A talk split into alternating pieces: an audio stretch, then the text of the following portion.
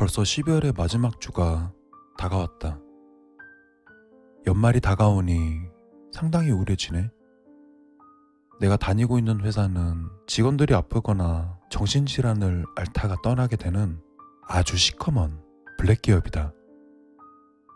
그리고 연말이 다가와서 우울해지는 이유는 바로 송년회가 다가오기 때문이다. 남직원들은 송년회 때 재롱을 부리는 장기자랑의 시간이 있고, 적극적이지 못하거나 웃기지 못하면 여직원들 앞에서 우스꽝스러운 창피를 당하게 된다. 또 여직원들의 절반 이상은 간부들의 마수에 빠지게 되는 그런 날이다. 처음에 이런 회사인지 알았었다면 오지 않았겠지만, 이렇게 어두운 회사인지 몰랐을 뿐더러 월급 또한 대기업 못지않은 두둑한 월급 때문에 퇴사를 미루고 있었다. 그리고 나의 동료 또한 나와 마찬가지이다. 난 이 거지 같은 회사에 입사한 지 오 년 차이고, 지금까지 몇 번이나 그만두려고 사익서를 내밀었지만 그만두는 것도 쉽지 않았다. 퇴직을 암시하게 되는 순간 아주 못된 녀석들이 기다리기 때문이다. 얼마 전 타 부서에 신입으로 입사했던 사원이 있었는데, 입사 한 달도 되지 않아 사표를 낸 적이 있었다. 사표를 냈었던 그는 그들에게 사고 능력을 빼앗기고 또 세뇌되어 죽어라 일만 하는 기계처럼 변해 회사를 나가지 못하고, 이 악당 같은 곳에서 나와 함께 그들에게 물들어가고 있는 중이다. 또 이런 직원들을 여러 보았기 때문에 그만둘 때는 상당한 각오를 해야 한다고 생각했다. 난 그 악마들 쪽에 드는 게 정말 싫다. 난 제대로 된 사람으로 살고 싶고 평범한 직장에서 일하고 싶은 그런 생각뿐이다. 언젠가 이곳에 빠져나가게 되면 회사의 비밀들을 모두 폭로하게 될 미래를 꿈꾸며, 정말 나오기 싫은 이 회사에 꾸역꾸역 오늘도 출근을 하게 된다. 올해 송년회는 십이월 마지막 영업일에 진행되었다. 또 송년회를 할 때면 회사 삼 층에 위치한 강당에서 했었는데, 올해는 회사 근처에 있는 노래방을 통째로 빌린다고 하였다. 트여있는 넓은 공간이 아닌 노래방 특성의 완전한 밀실의 공간. 설사 괴롭힘을 당한 누군가 죽게 되더라도 조용히 무마될 게 틀림없는 불길한 기운이 엄습해왔다. 그리고 그 새끼들은 인간이 아니라는 생각이 들 때가 종종 있었다. 외계나 마계에서 온 괴물들이 자신의 정체를 숨기고 우리 사회에서 인간의 가죽을 쓴 게 아닌가라는 말도 안 되는 상상도 하곤 했었다. 그래도 오 년을 거지 같은 이곳에서 버텨왔던 나는 어느 정도 이 악마놈들을 다룰 줄 안다. 술을 따르고 치켜 세워주며, 또 그들의 농담에 크게 웃어주고 그들에게 허리를 숙인다. 내가 사회인이 되어서 유일하게 터득한 기술이다. 그렇게 간부들의 비율을 맞춰가던 중 예상하지 못했던 분위기로 흐르게 된다. 부사장의 타겟으로 지목되었던 여직원이 계속되는 술잔의 권유로 이른 시간 취하게 되었다. 나 화장실에서 수연이 봤다? 여직원의 한마디에 이 어둑한 밀실의 공기가 얼어붙었다. 수연이 몇 년 전 사무실 화장실에서 목을매 자살한 여직원의 이름이다. 당시 유족들은 회사의 진실을 밝혀달라고 격분하였지만, 회사 측이 고용한 변호사에게 호통을 당한 뒤 그만 손을 놔버리고 말았던 사건이 있었다. 나 수연이 봤다고. 수연이!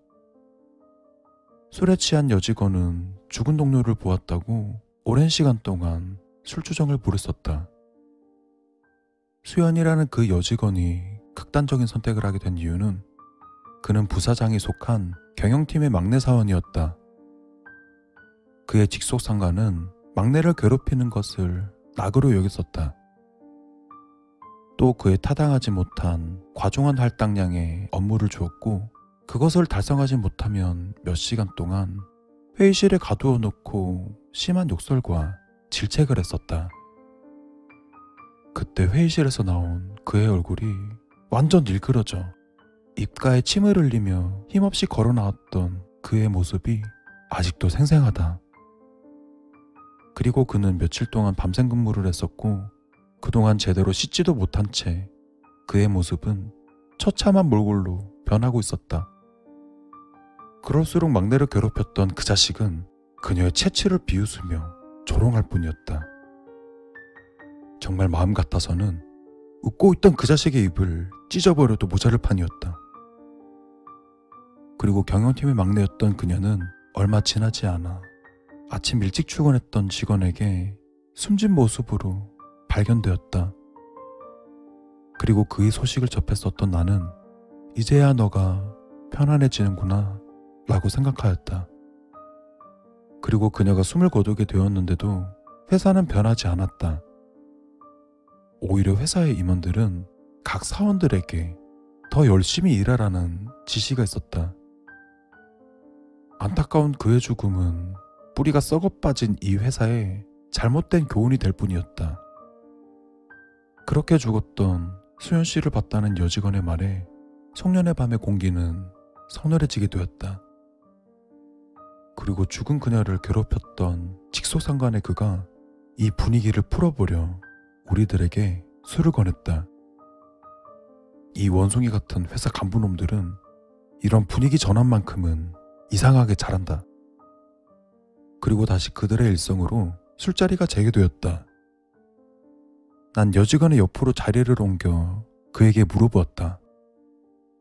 야, 진짜 소연이 봤어? 그러자 눈이 풀린 여직원이 나에게 말했었다. 아, 진짜 봤다고. 내가 걔한테 인사까지 했다니까? 그의 말을 들으니 순간 혼란스러워졌다. 그는 아무리 술에 취해도 헛것을 본다거나 뭐 이런 말도 안 되는 헛소리를 전혀 한 적이 없었는데 그렇다면 죽은 그녀의 혼령을 봤다는 말인가?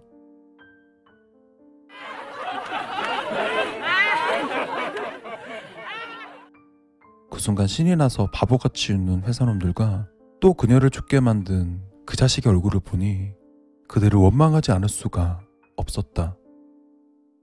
나는 자리에서 일어나 화장실로 향했다. 그때 난 무슨 생각이었을까? 그녀의 혼령이라도 보게 된다면 도와주지 못해 미안하다고 사과하고 싶었나 보다. 그리고 화장실에 들어가려고 하던 찰나 술에 취해 복도에서 바람을 쐬던 여직원의 비명소리가 들려왔다. 난 너무 깜짝 놀라 기겁할 뻔했다. 그리고 황급히 돌아가 보니 모두의 시선이 그에게 쏠려 있었다. 여직원은 떨리는 손가락으로 창문을 가리켰다.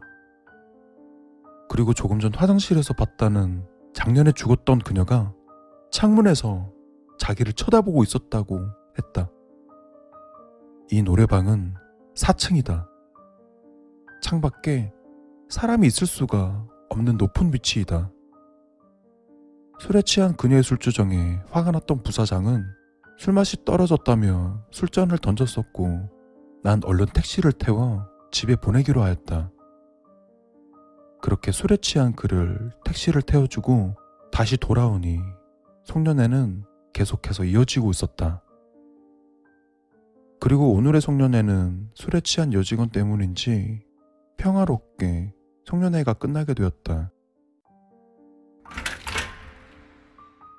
집으로 돌아오니 시간은 어느덧 새벽 세 시를 가리키고 있었고 취기가 올라와 머리가 어지러운 상태로 샤워를 하고 나왔다. 그때 문자가 한 통 도착하였다. 이 시간에 누가 문자로 보냈을까? 난 동료의 메시지를 보자마자 바로 그에게 전화를 걸었다. 야, 그게 무슨 소리야? 어, 나도 조금 전에 들었는데 걔가 택시에 내리자마자 구토를 했다네? 근데 토사물이 목에 걸려서 질식사 했다더라고. 아마 아까 봤다던 수연이의 저주가 아닐까? 아, 무슨 말도 안 되는 소리를 하고 있어. 여직원이 숨졌다는 소식을 알려준 동료가 자살한 그녀의 저주라는 말을 했었다. 진짜 말도 안 되는 동료의 말이었지만 조금 전 여직원이 죽은 수연이를 보았다는 말에 복잡한 마음이 든 건 어쩔 수 없었다. 그렇게 새해 첫날을 동료의 장례식장에서 맞게 되었다. 그리고 그곳에서 나와 회사에 밀린 일이 있어서 출근을 하게 되었다.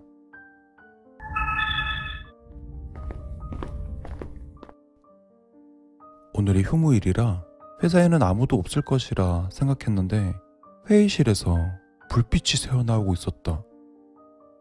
그리고 그 불빛 사이로 사람들의 대화 소리가 들려왔다. 회의실에 있던 그들은 사장과 부사장, 또 임원들이라는 것을 알 수 있었다. 난 숨을 죽이고 그들의 대화에 집중을 하게 되었다. 어이구, 여직원이 죽게 된 건 잘 됐네. 라고 말한 건 바로 사장이었다. 그러게요. 그날 저희가 끝내려고 했는데 뭐 오히려 잘 된 거죠. 뒤이어 사장이 깔깔거리는 더러운 웃음소리가 들려오기 시작했다. 그리고 이야기를 몰래 듣다 보니 그들의 사정을 듣게 되었다. 회사 측은 실적이 나빴던 그 여직원을 어두운 방향으로 어떻게 해보려 했었던 것 같았다. 하지만 그날 술에 많이 취한 여직원을 택시를 태워보내 그들의 계획이 무산되었던 것으로 보였다. 또 아이러니한 원인으로 여러 직원들이 죽게 된 이 회사에는 각종 소문이 돌고 있었고 곧이어 여직원 사망 소식에 대한 기자회견이 있을 것으로 보여졌다. 이제 어떡해요? 경찰이랑 기자들이 이쪽으로 올 텐데. 그러자 사장이 얘기했다. 그럼 하대리가 술을 먹인 걸로 하지. 그들은 여직원의 죽음에 날을 엮어 기자회견에서의 핑곗거리를 만들고 있었다. 그 순간 쭈그려 앉아 갑자기 다리가 저려 다리를 피던 중 회의실의 벽을 발로 차버리고 말았다. 그때 회의실에서 들리던 이야기가 나로 인해 멈추었고 낮고 섬뜩한 회장의 목소리가 들려왔다. 밖에 누가 있냐? 회의실 유리창 너머로 느릿하게 일어서는 간부들의 그림자가 보이기 시작하였다. 너무나 갑작스럽고 공포스러웠던 그 순간 내 머릿속은 패닉에 빠지고 말았다. 그들에게 들켜서는 안 된다. 난 그대로 사무실을 뛰쳐나와 숨이 차도록 집으로 달려가 곧바로 최소한의 짐만 챙겨 부모님 집으로 향했다. 그리고 이제 내가 이 회사에서 떠날 때가 온 것 같다. 단 일 초라도 이 회사에 있어서는 안 돼. 난 부모님 집에 도착해서도 회사에서 언제 연락이 올지 몰라 안절부절 못하고 있었다. 그 악마들이 자칫하면 여기까지 쫓아오는 건 아닐까라는 생각마저 들었었다. 다행히 부모님은 며칠간 집을 비우신 상태였고 또 예상했던 것과 달리 회사에서 연락은 오지 않았었다. 그렇게 몇 주간의 시간이 흐르게 되었고 퇴직을 희망하는 서류를 작성하여 난 정식적으로 회사를 그만둘 수 있게 되었다. 또 쉽게 끝날 것 같지 않은 퇴사가 너무 쉽게 끝나 한편으로는 맥이 빠지기도 하였다. 이럴 줄 알았더라면 진작에 그만둘 걸 그랬나 보다. 덕분에 난 삼 개월 기간의 휴식을 갖게 되었고 다른 회사로 이직을 하게 되었다. 새로 오게 된 이 회사는 이전 회사의 지옥 같은 사풍에 비하면 아무것도 아니었다. 또 난 이 회사에서 굉장히 근성이 있는 젊은이로 여겨지고 있다. 그리고 얼마 지나지 않아 이전 회사의 사장이 각종 비리에 대해 검찰에 송치되었고 곧 회사도 무너질 것이라는 소식을 전해 듣게 되었다.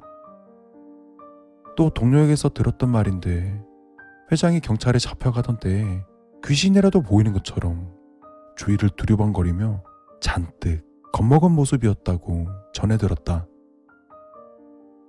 그 회사놈들의 아기가 정말 사악한 자를 불러들였는지도. 그리고 꼭 바라건대 그 회사놈들이 사악한 악마의 저주에 걸렸으면 좋겠다.